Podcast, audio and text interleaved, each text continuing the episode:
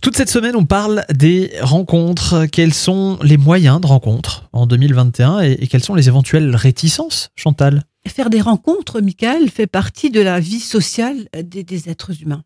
Caché derrière des pseudos et la construction d'avatars, une photo qui date d'il y a 10 ans, des kilos en moins, une taille en plus, un statut social amélioré. Des dizaines de milliers de personnes rejoignent la foule sentimentale du net. C'est joliment dit. Elite, qui est le haut de gamme, paraît-il, Darling, qui fait des tests de personnalité. Non, mais c'est drôle tous ces trucs-là quand même. Meeting, qui est le leader, adopte un mec, qui est un peu plus récent. Tinder, qu'elle vend en poupe en ce moment, Kinder. Mm. Nos plus belles années, ça c'est pour les plus de 50 ans, etc. Mm. Quelles sont les réticences Bah Pourquoi est-ce qu'on ne veut pas faire ces rencontres? Beaucoup de femmes me disent c'est risqué. Elles craignent que les hommes soient en quête euh, d'une simple aventure si elles, elles ne le sont pas. Quelqu'un me disait pas question de faire venir chez moi un inconnu, on ne sait pas sur qui on va tomber par le biais d'Internet. Autre risque, le risque de n'intéresser personne. Je me mets sur un site et personne me répond. De devoir se brader.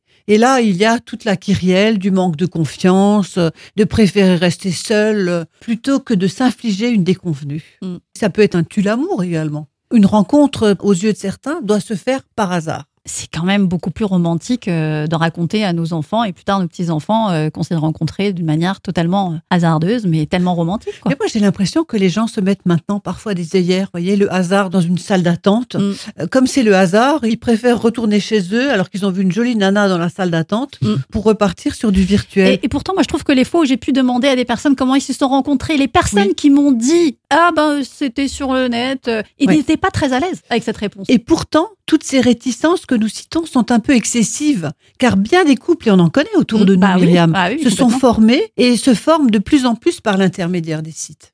Alors justement, comment on se rencontre durant la pandémie? On en parle demain.